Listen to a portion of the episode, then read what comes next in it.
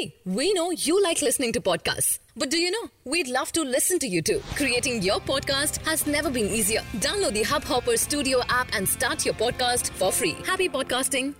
नमस्कार दोस्तों hub hopper में आपका स्वागत है हब हॉपर इंटरनेट पर कंटेंट के लिए सबसे बड़ी मोबाइल एप्लीकेशन है आज की देश और दुनिया की प्रमुख खबरें कुछ इस प्रकार हैं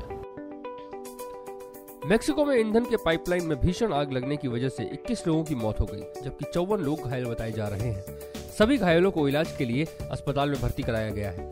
घटना शुक्रवार को उत्तरी मेक्सिको के हिडालगो नामक छोटे से कस्बे में हुई। अधिकारियों ने बताया है कि पाइपलाइन में रिसाव हो रहा था। कोलकाता में विपक्षी दलों के नेता जब एकजुट हुए तो फ़िल्म स्टार से नेता बने शत्रुघ्न सिन्हा ने अपनी ही पार्टी और सरकार के खिलाफ जमकर हमला बोला। सिन्हा ने नोटबंदी से लेकर के राफेल डील के मुद्दे पर सरकार को घेरा। अपने भाषण में तेजस्वी यादव की सराहना करते हुए उन्होंने केंद्र सरकार की नीयत पर भी सवाल उठाए।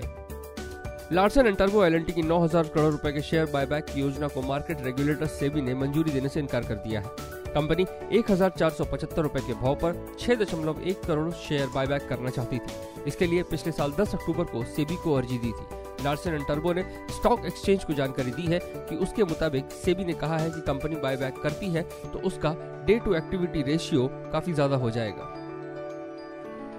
व्हाइट हाउस ने कहा है कि अमेरिकी राष्ट्रपति डोनाल्ड ट्रंप फरवरी महीने के आखिरी दिनों में उत्तर कोरिया के नेता किम जोंग उन से दोबारा मुलाकात करेंगे।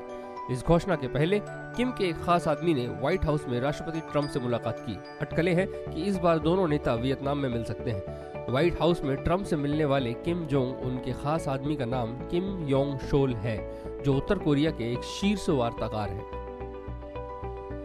बीसीसीआई के कार्यवाहक अध्यक्ष सीकी खन्ना ने शनिवार को प्रशासकों की समिति, सीओए से हार्दिक पंड्या और के राहुल पर उनकी आपत्तिजनक टिप्पणियों के लिए लगाए गए निलंबन को हटाने का आग्रह किया। और इस मामले में विशेष आम बैठक एसजीएम बुलाने से इनकार कर दिया। खन्ना ने कहा है कि बोर्ड अधिकारियों की इन दोनों खिलाड़ियों के व्यवहार की जाँच के लिए लोकपाल नियुक्त करने के लिए एसजीएम बुलाने की मांग सही नहीं है, क्योंकि उच्चतम न्यायालय में अगले सप्ताह इस मामले पर सुनवाई होनी है। आज के लिए इतना ही। हमें आशा है कि आपको यह पॉडकास्ट पसंद आया होगा। आज के विषय पर अगर आपके कुछ विचार हैं तो हमें ज़रूर बताएँ। और अगर आप हमें रोज़ाना सुनना चाहते हैं तो सब्सक्राइब बटन दबाएँ। आपको ये पॉडकास्ट अच्छा लगा तो कृपया हब हॉपर मोबाइल एप्लीकेशन को अभी डाउनलोड करें। हम हैं हब हॉपर आपकी सभी पसंदीदा विषय और भाषाओं में पॉडकास्ट के लिए भारत का सबसे बड़ा प्लेटफॉर्म